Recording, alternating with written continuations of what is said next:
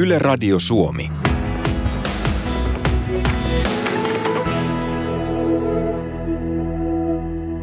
Viime kerralla muutoksen matkaoppaassa. Hyvin paljon me naiset kyllä rajoitetaan omaa, omaa elämäämme sen takia, että se, me koetaan, että se meidän keho ei ole sellainen, mikä, mikä se pitäisi olla, miten me ajatellaan, että sen, sen pitäisi näyttää. Ei voi mennä sukujuhliin, koska on tullut kiloja lisää, tai ei voi mennä uimarannalle, koska ei mahdu bikineihin, ei voi mennä tapaamaan vanhoja luokkatovereita, jos on keho jotenkin muuttunut niistä jo ajoista, kun on, on viimeksi nähty. Sitten mä ajattelen, että kuinka paljon me rajoitetaan sitä meidän omaa inhimillistä potentiaalia, että me ei tehdä niitä asioita, me ei eletä sellaista itsellemme merkityksellistä elämää, vaan sen takia, että me ollaan tyytymättömiä siihen omaan kehoomme. Ja sitten usein käy niin, että me yritetään muuttaa sitä kehoa sen sijaan, että muutettaisiin sitä ajattelutapaa. Aika paljon yritetään ratkaista niitä erilaisia ongelmia sen kehon kautta, että ihan kuin sillä kehoa kurittamalla voisi saavuttaa jotain aitoa onnea tai hyvinvointia tai, tai ylipäätänsä edes paremmin vointia siinä omassa elämässään. Siitä kehosta tulee helposti myöskin semmoinen toimenpiteiden kohde, semmoinen kurittamisen ja kaltoinkohtelemisen kohde. Ja sen kehon kautta yritetään nostaa jotain semmoista hyväksyntää itselle, mitä ei oikeastaan ehkä välttämättä sisäisesti edes ajatellakaan, että ansaitsee. Miksi meidän on niin vaikea hyväksyä vaan sitä, sitä että, että kaikki ei ole ihan kohdallaan ja kehohan on semmoinen elävä olento, eihän siitä saa koskaan semmoista sataprosenttisen täydellistä tai sataprosenttisesti mielte, mieleistä. Luket on erikseen sitten. Juuri näin. Kehohan on elävä ja se on joustava ja se on muuttuva ja se tarkoittaa sitä, että siinä on välillä enemmän tai vähemmän kremppaa ja sellaista, mihin ei ole täysin tyytyväinen. Kuinka pitkälle me naiset päästäisikään, jos me oikeasti tehtäisiin niitä asioita, mitkä on meille tärkeitä, eikä annettaisi se meidän ehkä hankalan kehosuhteen häiritä tai estää meitä. Jos saisit tietää, että kuolet, mitä muuttaisit ennen sitä? Yrittäisitkö toteuttaa haaveesi? Viettäisitkö enemmän aikaa läheistesi kanssa? Suorittaisitko vähemmän? Me kaikki kuolemme, jonain päivänä, emmekä tiedä koska. Siksi kaikki ne asiat, joiden tuntee muuttavan elämää paremmaksi, kannattaisi tehdä nyt, kun aikaa toivottavasti vielä on. Jos haluaa muutosta, on toimittava toisin kuin ennen. Yle Radio Suomi.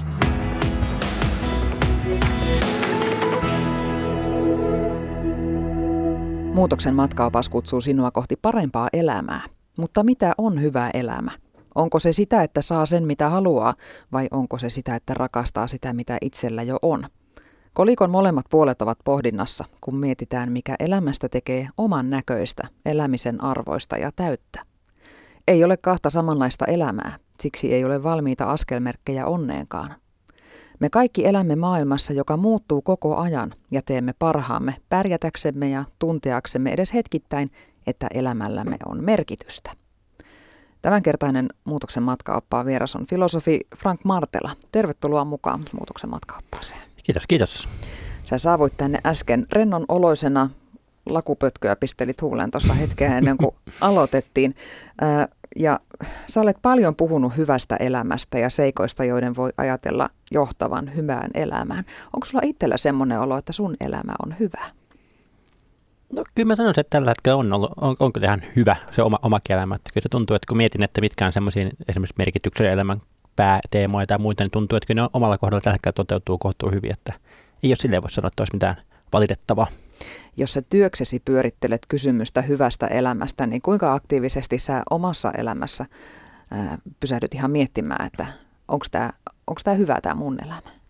No kyllä varmaan omassa elämässä jonkun, jonkun verran pysähtyy aina miettimään, että kyllä ehkä se vähän niin kuin herkistyy niille teemoille, että onko, onko niillä läsnä vai ei, mutta ehkä myös tämä, että kun se oma elämä on mennyt silleen kohtuu hyvin, niin on niin ehkä aikaa keskittyä siihen, niin siihen ty- työssä pohtimiseen, kun kaikki energia ei mene vaan siihen niin oman elämän pohtimiseen. Että se omassa elämässä tuntuu, että asiat on kohtuu hyvin, niin pystyy tavallaan sen pohtimisenergian keskittämään niihin, niihin tavallaan, niin voisi sanoa, työ, työn kautta pohdittaviin suuriin kysymyksiin. Niin kuin sitä sanotaan, että elämä on silloin usein aika hyvä, kun sitä ei tarvitse niin pakonomaisesti miettiä, että, mm. että, että niin onko kaikki ok. Joo, siis totta, että välillä, välillä tietenkin varmaan on niin hyvä ihan tietoisestikin pysähtyä tavallaan tyyli, en tiedä, vaikka kerran vuodessa jotenkin miettimään, että hetkinen, että meneekö sinä elämä siihen suuntaan, mihin mä haluan sen mennä ja minkälaisia elementtejä siinä on läsnä. Mutta kyllä sen elämä niin aika, aika usein se voi mennä ihan niin pitkänkin aikaa silleen, sen enempää miettimättä ihan niin hyvin, eikä tava, ja sen niin ehkä sen liiallinen oman elämänsä pohtiminen ei välttämättä ole niin hirveän tervettä. Jos se jatkuvasti pohtii, niin se usein on merkki siitä, että kaikki ei ole välttämättä kohdillaan siellä elämässä. Onko hyvä elämä sitä, mihin sun mielestä ihmisten kannattaisi tietoisesti pyrkiä? No tavallaan siis, että, vai, vai mi, mihin, mihin muuhun sitä voisi pyrkiä kuin tavallaan hyvään elämään. Hy, hyvä elämä tavallaan kuulostaa niin kuin kaiken elämässä olevan hyvän semmoista kattokäsitteeltä, niin siinä mielessä aina kun me pyritään tekemään elämästä jollain tavalla, jossakin tavalla, jollakin tavalla parempi, niin kyllä me tavallaan pyritään siinä vaiheessa tekemään elämästä hyvä.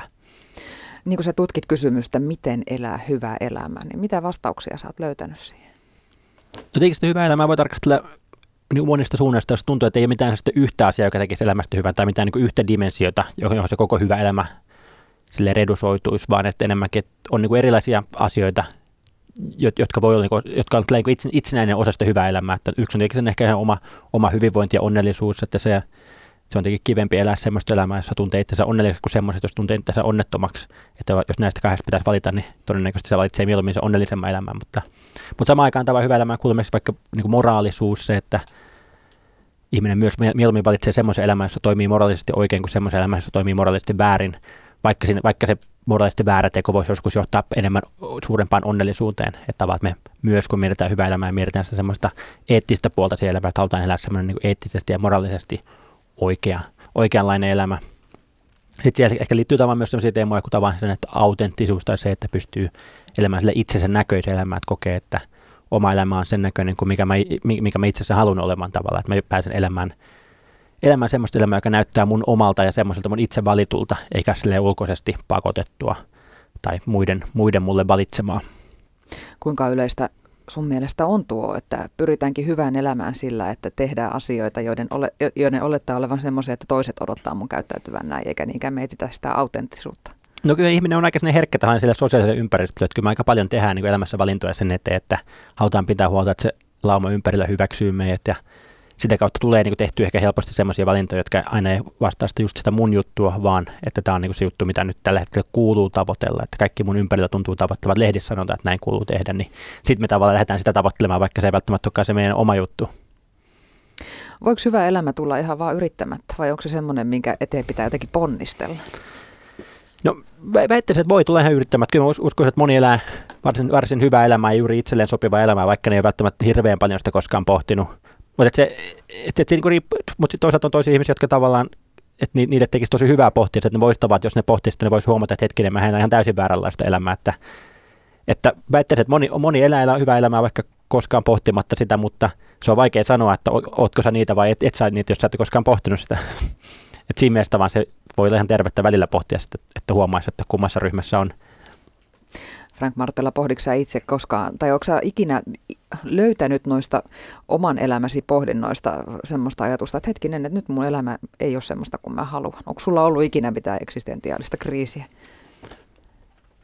No ei nyt ehkä niin viime, mutta kyllä totta kai siis ehkä enemmän silloin nuorempana tavalla sitten etsiä sitä omaa paikkaa. Silloin ei mulla ehkä ollut silleen, että olisi mennyt väärään suuntaan, mutta enemmänkin, että ei oikein tiennyt, mihin suuntaan sitä elämässä haluaisi mennä. Sen, sen tyyppistä pohdinta ehkä paljon sillä parikymppisenä oli tavallaan, että miettiä, että mitkä voisi niitä olla niitä omia elämänvalintoja, mitkä voisi olla se oman, oman näköistä elämää. Että kyllä siinä jo kesti oman aikansa löytää se oma polku, mutta ei mulla ehkä semmoista, semmoista niin kuin tässä nyt ollut, että olisi, olisi mennyt ja huomannut yhtäkkiä, että hetkinen menin ihan väärään suuntaan, vaan kyllä kuitenkin sitten, sitten pikkuhiljaa on niin ajautunut siihen suuntaan, mikä on alkanut näyttää siltä oman näköiseltä elämältä.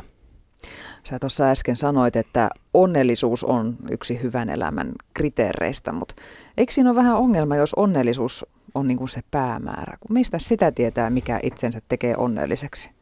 Niin, siis ehkä mun onnellisuuden osalta tavalla, että se onnellisuus on kiva asia olla läsnä elämässä, mutta se ei välttämättä aina toimi niin hyvin päämääränä, just sen takia, että jos sitä läkee liikaa sitä onnellisuutta tietoisesti tavoittelemaan, jos, sit, jos alkaa niin obsessoida sitä omaa onnellisuutta, niin siitä helposti seuraa se, että ihminen sitten ei oikein osaa olla niin kuin tyytyväinen enää yhtään mihinkään elämässä, että mitä tahansa elämässä tapahtuu, niin aina miettii sitä sitten, että hetkinen, että kiva, että mut näin onnelliseksi, mutta miksi tämä tehnyt mua vielä onnellisemmaksi, että olisiko joku toinen tapa toimia, joka, joka voisi olla vielä, vielä onnellisempi, että sitten se tapa niin jatkuvasti kurkistelee sinne, että olisiko ruoho vihreämpää aidan toisella puolella, eikä oikein osaa niin nauttia siitä nykyhetkestä ja siitä, mitä elämässä on läsnä. Että vaan, että kyllä se semmoinen niin pakonomainen onnen tavoittelu, niin se voi usein olla sen niin onnettomuuden lähde lopulta että onnellisuus on vaan niin sopivassa määrin, niin sopivassa määrin onnellisuuden miettiminen, oman onnellisuuden miettiminen hyvä asia, mutta ehkä myös kaikissa näissä hyvän elämän elementeissä on se, että jos yhteen niistä niin jotenkin liikaa keskittyy, niin sitten todennäköisesti se niin johtaa vähän väärään suuntaan. Että olisi sitten onnellisuus tai se oma, oma semmoinen autenttisuus vai mikä tahansa se olisikaan, niin jos siihen liikaa keskittyy pelkästään siihen niin yhteen elementtiin, niin voi olla että menee vähän niin pieleen. Mitä muuta kannattaisi tavoitella sen onnellisuuden sijaan? Just se jo tuli selväksi, että ei mihinkään yhteen päämäärään kannata mm. liikaa keskittyä. Mutta jos, jos, jos tavoittelee itselleen hyvää elämää, niin mitä voisi tavoitella? No ehkä just se autenttisuus ehkä yksi puoli tavallaan se, että niinku että luo sitä yhteyttä sen niin omaan itsensä ja miettii, kuka maan ihmisen, mitä juuri minä haluaisin omassa elämässäni tehdä, niin se on niin se yksi puoli siinä, mutta toisaalta samaan aikaan me ollaan aika vahvasti sosiaalisia eläimiä, että myös se niin yhteyden luominen toisiin ihmisiin on niin hirveän iso osa ihmisen sekä semmoista niin merkityksellisen kokemusta, että myös sitä onnellisuutta, että kyllä jos katsoo niin tutkimuksia siitä, että mistä ihminen löytää onnen tai mistä ihminen löytää merkityksen elämäänsä, niin kyllä se usein on toisten ihmisten kautta. Niin siitä mielessä myös, että niin tavallaan olisi aika tärkeää miettiä myös, että miten voi luoda niitä semmoisia hyviä yhteyksiä toisiin ihmisiin, luoda syviä ihmissuhteita ja toisaalta mitä hyvää voisi tehdä muille ihmisille ympärillään, jotta tavan sitä kautta löytää sen ehkä niin tasapainon sen, sen välillä tavalla, että toisaalta on se minä, minä itse ja mun tarpeet, mutta sitten toisaalta sit on se muu, muut ihmiset ja heidän tarpeet ja mitä, miten pystyisi näitä molempia oman elämänsä kautta palvelemaan. Nämä on tämmöisiä aika klassisia äh, hyvän elämän eettisiä ohjeita. No joo, joo ei, ei, ei ehkä se rakettitiedettä se hyvä elämä siinä on. Että kyllä mä uskon, että valtaosa hyvistä hyvän elämän resepteistä on varmaan jo pari tuhatta vuotta sitten jo kirjoitettu ylös jossakin muodossa, että ei se, en mä usko, että niin tässä mitään löytyy mitään sellaista uutta, täysin poikkeavaa hyvän elämän reseptiä, jota ei kukaan mukaan olisi tässä 2000 vuoteen keksinyt. Niin ehkä se on meidän nykyajan hyvinvointiyhteiskunnassa elävien ihmisten ongelma, että me problematisoidaan liikaa tätä elämistä. No joo, voi, voi hyvin tietenkin, että niin kuin sanoit, ehkä monet ihmiset elää niin kuin sanoit, ihan itselleen sopivaa ja hyvää elämää ilman, että ne on koskaan välttämättä hirveän syvällisesti sitä pohtinut sitä kysymystä siitä omasta, tai niin kuin, että mikä, mikä olisi heille hyvä elämä, tai mitkä, mitkä, miten arvojen mukaan nyt kuuluisi elää, vaan että me solahtanut siihen omaan yhteisöön ja sieltä omaksunut tietyt tavallaan elämäntavat ja elämän asenteet ja sitten elää niiden mukaisesti ja elämä elämänsä läpi varsin tyytyväisenä siihen, mitä elämässään tapahtuu. Niin kauan kuin ei tunne itseään kauhean onnettomaksi, niin asiat on keskimäärin aika hyvin. Merkityksellisyys, mikä tuossa jo sun vastauksessa äsken vilahtikin, niin se on semmoinen käsite, mistä sä puhut paljon. Mitä, mistä se sun mielestä koostuu, elämän merkityksellisyys? Mitä siihen sisältyy? No kyllä ehkä sinänsä mun mielestä aina lopulta niin se merkityksellisen onnellisuuden elämän lähteet on aika samantyyppisiä tavalla, että kyllä se on niin siinäkin tavan se yhteys toisiin ihmisiin ja yhteys omaan itsensä on niin niitä keskeisiä lähteitä. Että ehkä mä itse aika paljon tutkinut sitä niin hyvän tekemistä merkityksen lähteenä. Eli tavallaan sitä, että yksinä vahva, vahva lähde tämmöiseen merkityksen kokemukseen on se, että kun mä koen, että mä pystyn tekemään jotain hyvää muille ihmisille, että se voi olla jotain pientä tavallaan, että se, että auttaa jotain kaveria tai muuta tämmöistä, tai sitten se voi olla isompaa, että kokee, että pääsee työnsä kautta muuttamaan maailmaa parempaan suuntaan tai muuta. Mutta siinä kun me koetaan, että meidän, meidän omalla toiminnalla on jonkinlainen myönteinen vaikutus muisten, muiden ihmisten elämään, niin se usein niin kuin vahvistaa sitä, sitä meidän niin kuin oman elämän merkityksen kokemusta. Että, että tavallaan, että se mun elämä tuntuu merkitykselliseltä sitä kautta, että mä oon merkityksellinen, merkityksellinen muille ihmisille. Tulee semmoinen olo, että en syntynyt tänne turhan takia. Niin, niin, niin tavallaan sillä, että se tietyllä tavalla se, että että yksin ollessa voi olla vaikea ehkä löytää se oma elämä, että mikä se tekee merkityksen, merkitykselliseksi, mutta sitten kun kokee, että hetkinen, mähän on merkityksellinen noille ihmisille, niin se usein on semmoinen aika niin kuin tärkeä, tärkeä kokemus siitä, että hetkinen, mun elämällä on väliä ja merkitystä. Yle Radio Suomi. Tämä on Muutoksen matkaopas ja vieraana on tänään filosofi Frank Martela. Ihmisellä on kaiken kaikkiaan vähän ristiriitasta, kun me tuppaamme luonnostamme jotenkin vastustamaan muutoksia ja kaikkea vierasta, mutta sitten kuitenkin samaan aikaan maailma ympärillä muuttuu ihan koko aika, ei mikään pysy koko aika paikallaan tai ennallaan tai samanlaisena. Ja me sekä yksilöinä että isoina joukkoina muutamme sitä, minkälainen maailma on. Mitä sä ajattelet, onko muutos semmoista, jonka olemassaolo kuuluu joka tapauksessa ihmisen elämään, vaikka, vaikka ei niin kuin hakiskaan elämäänsä tietoisesti mitään muutosta, mutta se vaan jotenkin on aina läsnä. No joo, siis totta kai kyllähän eihän niin kuin elämää ole olemassa ilman muutosta, että kyllähän tavallaan, että ihan niin kuin sille, että ihan ikääntymisen kautta käydään läpi muutosta, että jossain vaiheessa ollaan lapsia, jossain vaiheessa nuoria ja niin edespäin tavat, ei se nyt ei muutosta voi missään vaiheessa kokonaan niin kuin elämästään pois sulkea, että siinä mielessä on parempi ehkä oppia elämään sen muutoksen kanssa, kun sitä joka tapauksessa tapahtuu niin sekä omassa itsessä että siinä ympäröivässä maailmassa jatkuvasti. Ja muutoksen ehkä huomaa niin kuin suuressa mittakaavassa parhaiten niin kuin katsoo taaksepäin historiaan, että mitä ihmiskunnalle on tapahtunut, että, että jos mikään ei olisi ikinä muuttunut, niin ihmiskunta e-, edelleen eläisi Afrikassa omissa heimoissaan. Ja... Joo, no joo, joo, ja se toisaalta niin myös sitten se meidän maailmankuvakin on muuttunut, että se miten me tänä nykypäivänä omasta, omasta elämästä me ajatellaan ja minkälaisia asioita me uskotaan ja minkälaisia arvoja meillä on, niin jos, jos me olisi tiputettu tavan 500 vuotta taaksepäin tai 1000 vuotta taaksepäin, niin meidän tavan tapa katsoa maailmaa olisi tosi erilainen kuin mitä se nykyään on. Että se koko maailman tapa katsoa maailmaa on tosi paljon myös, historian saatossa muuttunut. Minkä takia sitten muutos on kuitenkin aina semmoinen, jota jos se tulee niin kuin pyytämättä vastaan, niin sitä sille vähän niin kuin periaatteesta vastustetaan? No kyllä ehkä varmaan tietyllä sellainen kontrollin tarvetta. Me halutaan pystyä jollain tavalla kontrolloimaan ja ymmärtämään meidän elämää. Ja muutos on tietenkin vähän niin kuin haastaa sen, että yhtäkkiä tavallaan elämässä ei olekaan niin kuin ihan ne kaikki palikat ihan samalla lailla hallussa kuin ne on aikaisemmin ollut, että tapahtuu yllättäviä asioita eikä pysty kaikkea ennustamaan niin tarkasti. Niin, kyllä se, niin se tietysti se kontrollin menettämisen tunne on ehkä se vaan, joka sitä muutoksessa eniten pelottaa. Ja vaikka sitä hyvää elämää itsellä aktiivisesti etsisikin, niin sitten on niitä kaikkia muita muuttujia, jotka vaikuttaa siihen myös, eikä kaikkea kuitenkaan omassa vallassa. Joo, joo, totta kai sille, erilaiset rakenteet vaikuttavat aika paljon siihen, minkälaista hyvää elämää pystyy elämään, ja kyllähän se hyvän elämän tavoittelukin on aika niin paljon eri, erilaista riippuen, että minkälaisia olosuhteisiin on syntynyt ja minkälaisessa, minkälaisessa kasvuympäristössä on päässyt kasvamaan. Toisaalta ei voi ajatella tosiaan, että esimerkiksi identiteettikään pysyisi ihan samanlaisena läpi elämän. Että vaikkei itseään sillä lailla tietoisesti johtaiskaan ja, ja kasvattaisi, niin kuitenkin ne ajatukset muuttuu ja jopa persoona kehittyy. Joo, kyllä, mä, uskon sille, että totta kai voi olla jotain, tiet, jos katsoo niin psykologisesti ihmistä, niin jotain tiettyjä perustemperamentteja voi olla tavalla, jotka on niin kohtuu hitaasti muuttuvia, että toiset ihmiset on ehkä avoimempia muutokselle, avoimempia uusille kokemuksille, ja toiset ihmiset on vähän niin konservatiivisen tuommoisessa mielessä, ja toiset ihmiset on ehkä vähän ulospäin suuntautuneita ja toiset sisäänpäin suuntautuneita ja niin edespäin. Ja tämmöiset, tämmöiset tietyt perustemperamenttipiirteet saattaa muuttua aika hitaasti. Nekin, nekin kyllä voi muuttua, mutta aika hitaasti. Mutta kyllä aika paljon tavallaan se, se, mitä me ihmisenä ollaan, niin rakentuu sitä kautta, että minkälaista, minkälaista ihmisten kanssa me ollaan tekemisissä, minkälaista vuorovaikutusta meillä on. Niin kuin äsken sanottiin, että, jos, jos me samalla, samanlaisella geenimateriaalilla oltaisiin synnytty 500 vuotta sitten, niin meidän tapa katsoa maailmaa olisi tosi erilainen kuin nyt, koska me oltaisiin kasvattu täysin eri ihmisten ympäröimänä ja täysin erilaiseen maailmankuvaan sisään. Että siinä mielessä vaan se, että semmoiset, mit, mitkä ihmiset meitä ympäröi, minkälaisiin tavallaan, minkälaisia arvoille ja asenteille ja ajatuksille me altistutaan, niin kyllä se vaikuttaa meidän persoonallisuuteen, minuuteen ja siihen tapaamme katsoa maailmaa aika vahvasti. Ja sitten on semmoisia hiljaisia rakenteellisia muutoksia, jotka hiipii elämään niin, että niitä ei välttämättä edes huomaa ennen kuin saattaa yhtäkkiä havahtua, että nyt ei ole enää kaikki niin kuin haluaisi. Mulla on mielessä esimerkki työelämästä, että kun työelämässäkin, niin kuin muuallakin muutos on aika nopeaa ja sitten äh, saattaa käydä niin, että ihminen yhtäkkiä havahtuu, että mä oon edelleen samassa työpaikassa kuin missä oli viisi vuotta sitten, mutta silloin tein ihan erilaista työtä ja kaikki täällä oli eri tavalla. Ja sitten kun esimerkiksi organisaatioissa saattaa tulla kaikki uudistukset niin pikkuhiljaa ja kun ne tulee pieni pala kerrallaan, niin ei niihin sille kiinnitä huomiota. Kunnes sitten pitkässä juoksussa kaikki on saattanutkin kääntyä ihan erilaiseksi. Joo, ja tuohon tietenkin tavallaan niin miten siihen niin itse reagoin, niin tavallaan, että varmasti siinä matkan varrella on itsekin muuttunut. Joskus, joskus voi mennä tavallaan sillä, että se organisaatio muuttuu viidessä vuodessa hän täysin uuteen uskoon ja sitten se itsekin on huomaamatta on muuttunut itsekin tavalla omat asent, työasenteet sun muut on saattanut muuttua siinä mukana, sama, että sä oot mennyt sitä sama, samassa junassa kuin muut ja yhtäkkiä sun tapa ajatella niin omasta työstäkin on erilainen, että sun työn kuva on muuttunut ja sä, et edes, ja sä koet, että tämä uusi työnkuva on tosi hyvä.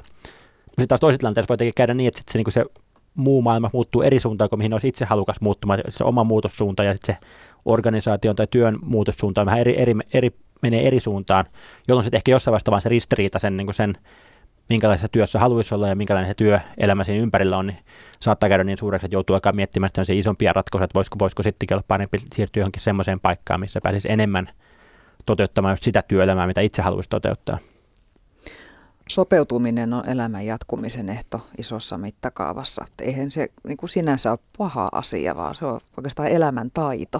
Joo, joo. joo siis et, et sopeutumista, niin kuin, no siitä sopeutumista tekee vähän niin kuin hyvää ja pahaa tavalla. Totta kai semmoinen...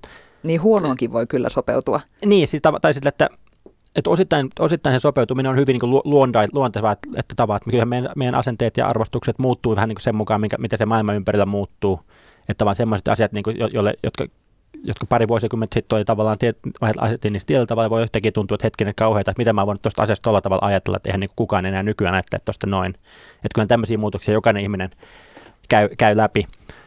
Et sinänsä tämä niin sen sopeutuminen on niin usein, usein se on hyvä asia, mutta tietenkin joskus tavallaan sopeutuminen on sitä, että mä koen, että tässä on tämmöinen ristiriita, mutta mä vaan niin kuin, tavallaan niin kuin, tukahdutan sen ristiriidan enkä, enkä halua ajatella sitä, niin sen tyyppinen sopeutuminen aina ei välttämättä ole hirveän tervettä pitkällä tähtäimellä. Kuinka paljon epämukavuutta sun mielestä tulisi sietää hyvässä elämässä? No pakko sitä jonkun verran ainakin sietää, että ei, niin kuin, en usko, että on olemassa sellaista hyvää elämää, missä ei olisi mitään epämukavuuksia. Ja ehkä myös tavallaan se, että usein jos haluaa elämässä jotenkin kasvaa ja kehittyä, niin se usein tapahtuu jonkun verran sen niin kuin epämukavuuksien kautta. Ja monet semmoiset elämän niin kuin suur, suuret kokemukset, niihin liittyy tavallaan usein semmoinen siis niin sekä myönteisiä että kielteisiä tunteita. Et ehkä joku triviaalinen esimerkki on se, että jos haluaa vaikka juosta jonkun maratonin, niin ei se maratonin juokseminen pelkkää sellaista niin ruusulla tanssimista, vaan siinä todennäköisesti liittyy aika paljon tuskaakin siihen matkan varrelle. Mutta siltikin se voi olla sellainen kokemus, jonka kokee jälkeenpäin, että hetkinen, tämä oli hyvä, että tuli koettua tässä niin opin itsestäni ja opin elämästä paljon tekemältä jutun. Ne maratonit ehkä tämmöinen triviaali, mutta monet, monet isommatkin elämänmuutokset usein on sellaisia, että niihin liittyy sekä myönteisiä että kielteisiä tunteita. Että jos pyrkii elämässä elämään pelkästään sille semmoisissa asioiden kautta, jossa, jossa, joihin liittyy pelkkiä myönteisiä tunteita, niin jää kyllä aika monia semmoinen niin elämän iso kokemus ja elämän ison kasvupaikka kokematta. Eli ei, help, ei pelkästään helppoa tai pelkästään positiivista elämää, vaan täyttä elämää. No niin, joo, ja, ja täyteen elämään kuuluu myös ne kielteiset tunteet. Että, ja siinä mielessä mun mielestä joskus Jenkeissä muutaman vuoden asunut tavallaan, niin tuntuu, että suomalaiset ehkä siinä mielessä on paremmin, me ollaan jotenkin helpommin, helpommin suostutaan kokemaan myös negatiivisia tunteita. Että siellä joskus tuntuu, että se kulttuurissa on vielä enemmän semmoinen, niin kuin, niin kuin pyritään välttämään kaikkea niin kuin epämukavaa, epämiellyttävää. Että suomalaisessa kulttuurissa on ehkä vähän terveempi suhtautuminen tämmöisiin niin kuin negatiivisiin tunteisiin, että ne on osa elämää ja ihmiset on niin kuin valmiimpia, valmiimpia myöntämään itsemme ja myöntämään muille, että kokee myös negatiivisia tunteita, että niitä ei tarvitse samalla lailla tukahduttaa tai peittää. Ja sitten tämmöinen lifestyle-business kyllä kukoistaa aika vahvasti, varsinkin Jenkeissä, mutta kyllähän se jo Suomessakin on. Ja monesti tuntuu, että, että niin kuin, siinä diskurssissa jotenkin sitä, sitä pahaa ei ole ollenkaan olemassa, jos, jos elämä on hyvää. No joo, joo, ja se on mun mielestä vähän, se on vähän väärä asennettava, ja se on vähän niin kuin jopa vahingollinen asettava. Että kyllä mä uskon tavallaan, että koska niitä negatiivisia tunteita jokaisessa elämässä on, niitä vaan niin parempi kuin väittää, että niitä ei olisi tai väittää, että niitä ei saisi kokea, niin paljon parempi ja terveempää on se, että myönnetään niiden olemassaolo ja mietitään, niin miten opitaan elämään niiden kanssa.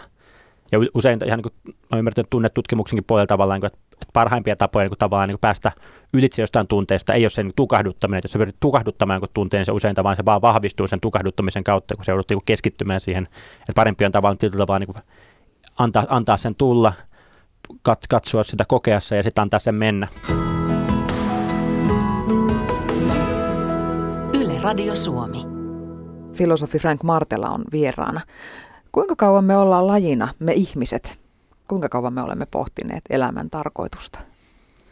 No osittain se ehkä vähän liippuu siitä, miten sen kysymyksen sitten määrittää, mutta kyllähän siis sinänsä on kiinnostavaa, että jos mietitään termiä, niin kuin elämän tarkoitus tai englannin kielellä meaning of life, niin sehän niin kuin terminä niin kuin se on kohtuu tuore sillä, että se on 1800-luvun alkupuolella oikeastaan alettu käyttää tämmöistä termiä, että ainakin ensimmäinen kerta, kun mä niin kuin englannin kielessä ilmeisesti ekan kerran tätä termiä Meaning of Life on käytetty oli vuonna 1834 tämmöinen Thomas Carlyle-niminen kirjoittaja, kirjoittaja, joka käytti sitä ja mä katsoin tästä suomen kielen tämmöistä arkistoista löytyi 1850-luvulta ensimmäinen, ensimmäinen merkintä elämän tarkoitustermin käytöstä suomen kielessä.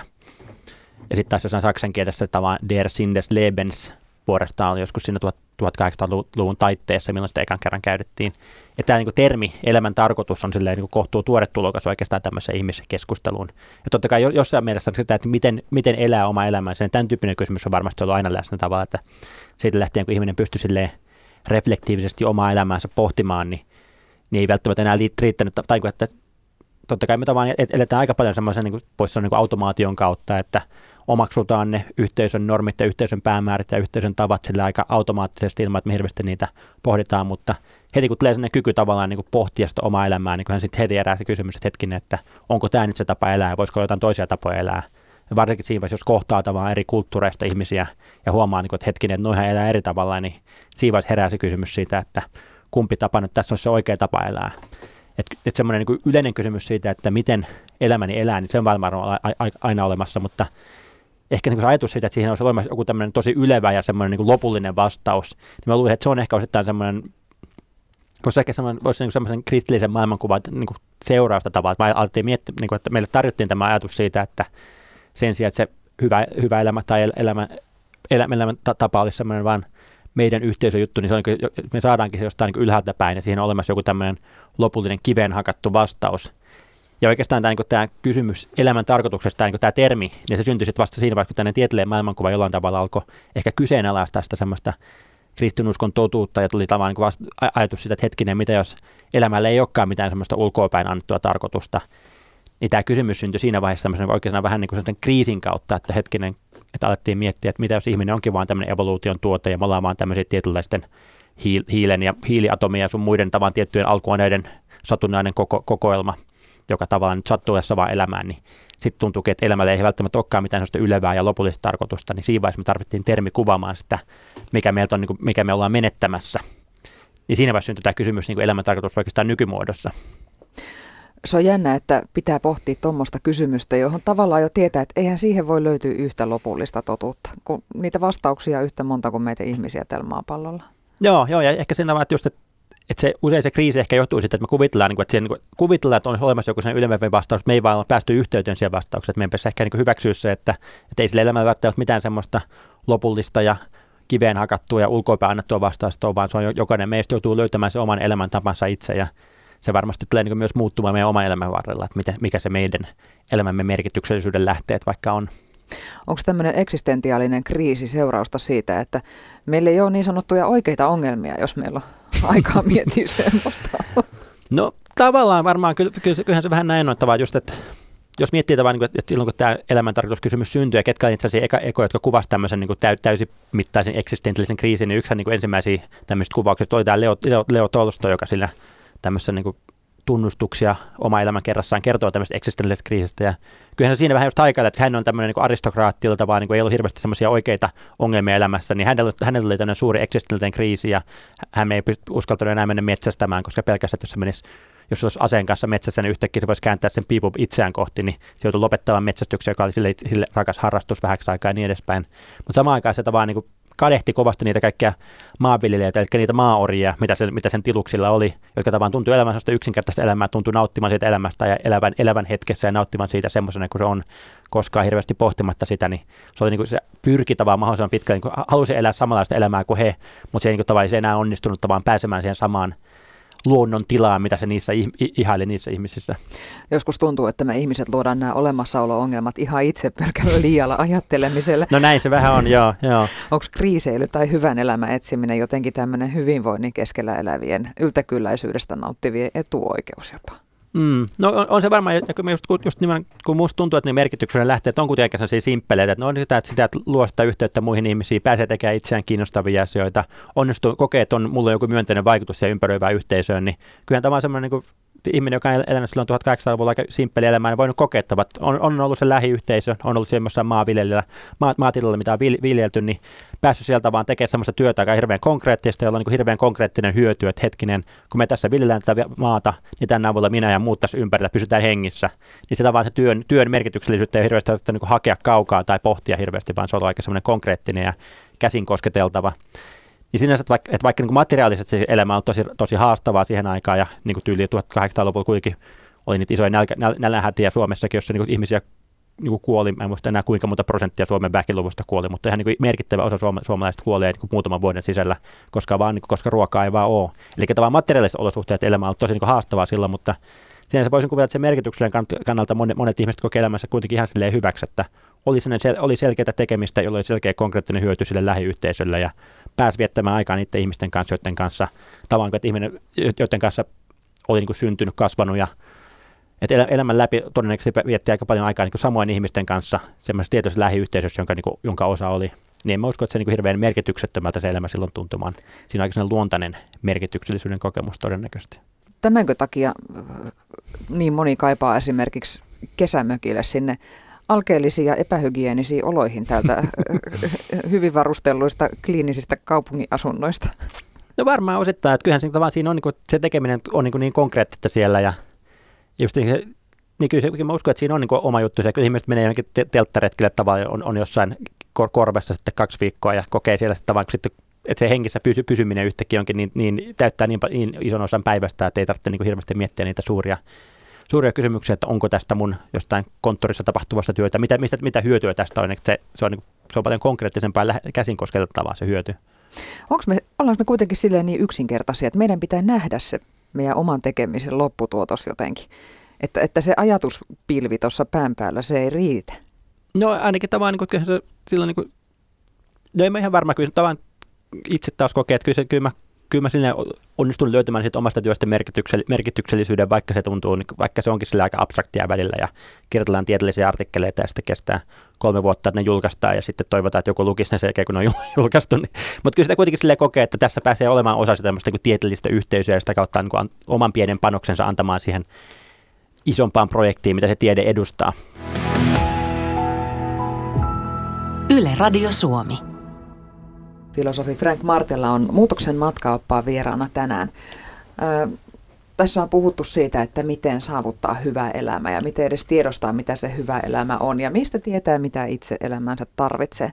Mikä määrä tavoitteita olisi sun mielestä niin kuin hyvä ihan tämän elämän elämiseen? Pitääkö aina olla joku päämäärä? No ehkä mä vähän miettinyt sitä, että jos miet, niin kuin et se, mikä meidät ihmiset erottaa niin oikeastaan kaikista eläimistä, on tietty sellainen kyky katsoa sitä omaa elämäänsä niin re- reflektiivisesti ja pohti, asettaa niitä pitkän tähtäimen tavoitteita, että eläimet kuitenkin elämänsä aika pitkälle elää sitä hetkessä, mutta me pystymme asettamaan tavoitteita kuukauden tai vuoden tai vuosienkin päähän tavalla, mihin me pyritään. Ja ne voi joskus toimia aika hyvinä motivaattoreina, jos se tuntuu oikealta se päämäärä. Joo, joo, kyllähän ne tavallaan parhaimmillaan ne tuo tosi paljon niin merkitystä ja teke, tekemisen intoa sun muuta tavalla se oma elämä, että ei niin päämääräisesti tietenkään mitään vikaa, mutta ehkä voisiko että siinä tietynlaisen niin balanssin löytäminen tavallaan se semmoinen, että jos meillä on tavallaan toisaalta se kyky tavallaan niin olla niin eläime, eläimellisesti elää siinä hetkessä ja toisaalta on kyky tavallaan asettaa niitä tulevaisuustavoitteita ja luoda elämään sellaisia projekteja, niin mä, mä sanoisin, että kumpikin ääripää on vähän niin kuin vaarallinen, että jos pelkästään elää siinä hetkessä, niin sitten vähän ehkä elämä menee helposti rempalle, että tavallaan ei oikein, ei, ei oikein saa mitään, niin ei saa kerättyä ruokaa talvea varten tyyli, tyyliin tai muuta, että ei sekään, se ei välttämättä ole hirveän hyvä elämä, mutta toisaalta jos elää pelkästään niiden projektien kautta sitä elämäänsä, niin sitten ehkä se, se koko niin kuin se läsnäolo siitä elämästä, mikä tapahtuu juuri nyt, niin jää pois. Että sitten elää pelkästään niin sitä, sitä varten, mikä mitä tulevaisuudessa tapahtuu, ja elämä menee tavallaan ohitse siinä vaiheessa, kun keskittyy vaan niihin projekteihin. Että jos rakentaa siitä omasta elämästä pelkästään sellaisen instrumentin tiettyjen projektien ja tiettyjen päämäärän saavuttamiseksi, niin tavallaan siitä elämästä tulee vähän semmoista niin kuin semmoista instrumentaalista, että se elämä ei enää, sä et enää eläkään sun elämää, vaan sä vaan suoritat sitä sun elämää. Ja tämä kuulostaa nyt vähän semmoiselta jopa elämäntaito-sloganeilta, jota esimerkiksi internetissä jatkuvasti pyörii. Happiness is not a destination, it's a way. Vai miten tämä? No näin, näin se joo. Ja ehkä tämä, ja se on niin noin, noin molemmat puolet varmaan ihmisessä on aina läsnä tavallaan toisaalta niin se puoli, että se, niin se hetkessä elämisen puoli ja toisaalta se semmoinen projektipuoli. Ja kyse ehkä jollain tavalla tasapainon löytämisen niiden välillä tavalla, ettei, ettei uppoudu pelkästään niihin projekteihin, vaan muistaa myös niin kuin elää sitä elämää niin kuin se tapahtuu, mutta toisaalta myöskään sitten, kyllä usein ne projektit nimenomaan tuo siihen elämään aika paljon sitä sisältöä ja mielekkyyttä ja antaa, antaa mahdollisuuden tehdä sellaisia asioita, monia, monia mielenkiintoisia asioita sitä kautta, että lähtee tavallaan johonkin projektiin mukaan ja sitä kautta pääsee kasvamaan ja kokemaan ja viemään sitä omaa elämää eteenpäin. Tämmöisiä oman elämän projektisuunnitelmia voi tehdä vain itseään varten, koska siis vaikka elämä toisten kanssa eletäänkin, niin kenenkään muun puolesta ei ole lupa mitään suunnitella. Ja muutenkin tämä meidän aika on mun mielestä aika yksilökeskeistä ja se korostaa persoonia. Onko se oikea tapa puhua ihmisestä, kun meillä kuitenkin on se aika voimakas yhteenkuuluvuuden tunne? Joo, kyllä se yhteenkuuluvuuden tunne on aika sellainen perustava osa ihmisyyttä. Ja mietin näiden projektien kannalta, että kyllähän se usein tavallaan kaikkein mielekkäintä ja kiinnostavia ihmisillä, kun pääsee tekemään jotain projekteja muiden kanssa, että ei pelkästään, että se ei ole mun oma projekti, vaan meillä on joku projekti, että kun pääsee niin kuin porukalla tavoittelemaan jotain päämäärää, tässä on joku se isompi päämäärä, että me yhdessä tavoitellaan, niin kyllä mä uskon, että se on niin kuin monille se paikka, missä pääsee kaikkein eniten kokemaan semmoista uppoutumista, uppoutumista ja merkityksellisyyttä suhteessa omaan elämään. Että kyllä me että sinänsä tämä se yksilöllisyys on hyvä asia, mutta on, on hyvä myös osata niin kuin, tavallaan olla osa porukkaa ja löytää niin kuin, niitä po- paikkoja ja porukoita, missä, missä haluaa olla sitä osa porukkaa. Sä oot tässä ohjelmassa puhunut paljon tuosta toisten ihmisten kanssa elämisestä, kuuluvuuden tarpeesta, yhteenkuuluvuuden tarpeesta. Sanotaan, että ihmisen luonteen voi arvioida aika pitkälle, kun katsoo arvioitavan ihmisen ystäviä. Pitääkö tämä sun mielestä paikkansa? No kyllä mä uskon, että se pitää. Että kyllä me sanotaan, että me, että me ollaan tavallaan niin meidän kymmenen läheisimmän ihmisen summa, niin kyllä se usein niin kohtuu hyvin pitää paikkansa. Että kyllä meidän tavallaan ne että eihän, niin kuin, kun me synnytään tähän maailmaan, niin ei meillä hirveästi ole niin arvoja ja asenteita. Että kyllä aika paljon kaikki on omeksuttu jotenkin muiden ihmisten kautta ja riippuen siitä, että minkälaisia muita ihmisiä meidän ympärillä on ollut, niin aika paljon vaikuttanut siihen, että kyllä siinä mielessä kannattaa va- tarkkaan valita, että kenen kanssa elämänsä, elämänsä viettää, koska ne aika paljon määrittää, että minkälainen ihminen musta lopulta tulee.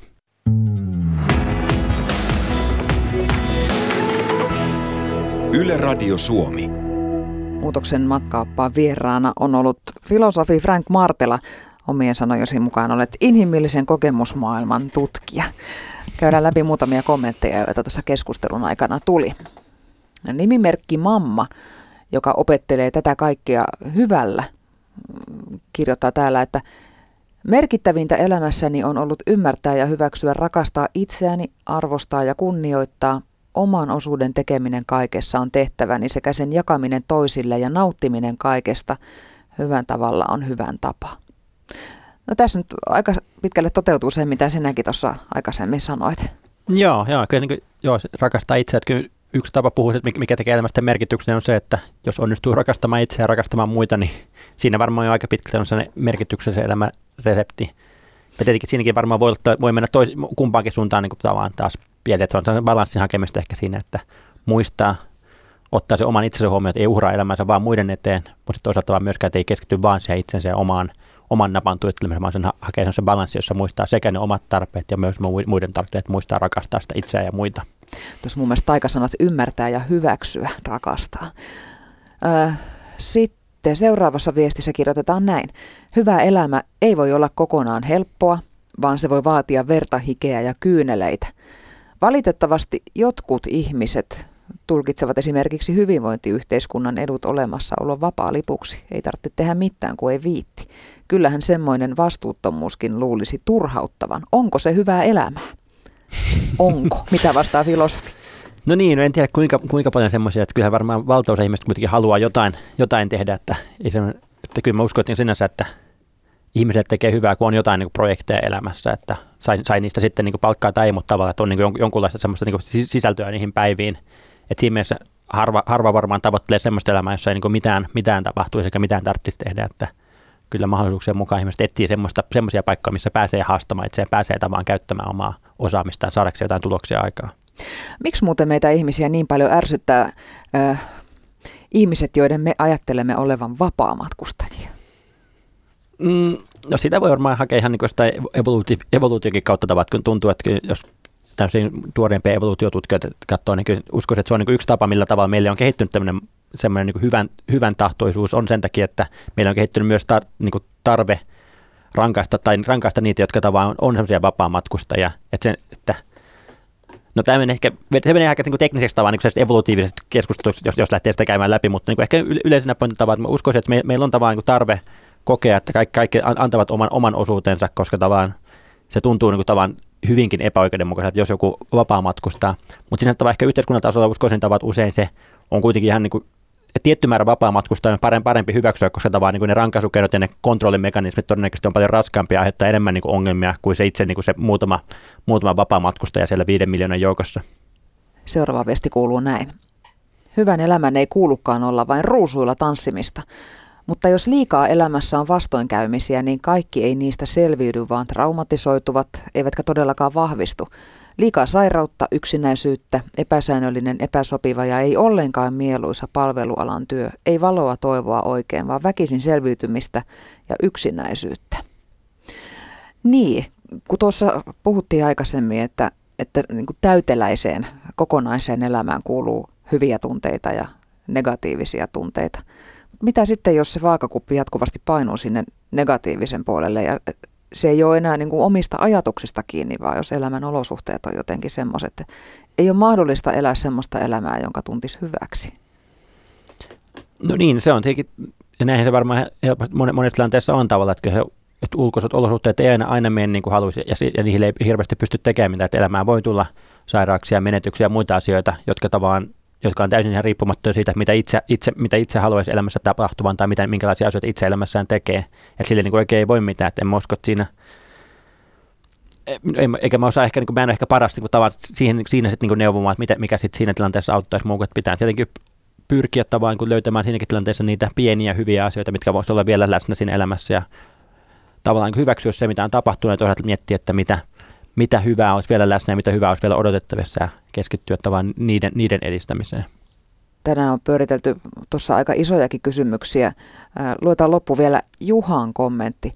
Rakastaa ja tulla rakastetuksi. Ne tuntuvat olevan ihmisen hyvin syvälle sisään rakennettuna, rakennettuja tarpeita joiden puute johtaa monenlaisiin yrityksiin epätoivoisesti ansaita läheisten ihmisten rakkautta ja hyväksyntää. Frank Martela moneen otteeseen tuossa keskustelun aikana sanoitkin just sen, että meillä on tarve kuulua johonkin porukkaan ja, mm, ja se meidän mm. elämän merkityksellisyys syntyy myös siitä, että tunnetaan olevamme hyviä jollekin toiselle ja tärkeitä toiselle. Mutta sitten siinä on tämä kääntöpuoli, että, että, että joskus se tarve on vaan niin syvä, että, että sitten tavallaan se, mitä itse haluaisi muuta, niin se, sekin voi kadota sen tieltä. Niin ja joskus se voi niin hakea vähän niin vääristä suunnista se tavan sitten, että jos katsoo niin niin pieniä, pientä lapsia, että jos se saa huomiota vanhemmilta, niin se tekee niin hy- hyvällä, niin se tekee sen pahalla, että se tekee jotain semmoista, milloin se väkisinkin saa sitä huomiota, niin kyllä me ehkä aikuisenakin tavalla, että jos, jos me ei saada sitä läheisyyttä muuta kautta, niin voidaan vaan tehdä niin kuin, niin kuin hakea sitä semmoiset suunnista, jotka lopulta on niin vahingollisia sekä meille itselle että muille ihmisille. Että kyllä siinä mielessä vaan se olisi tosi niin kuin arvokasta, että onnistuttaisiin miettimään, että miten pystyttäisiin mahdollisimman monelle ihmiselle tarjoamaan se kokemus semmoista, että kuuluu joukkoon ja on osa yhteisöä, koska tavallaan jos ihmiset puuttuu se tunne, niin se on niin huono sille itselleen, mutta se voi johtaa myös tavallaan väärin tapoihin löytää, e, e, tai se oireilu, joka sitä vaan niin ei välttämättä hyvää kenellekään meistä. Yle Radio Suomi.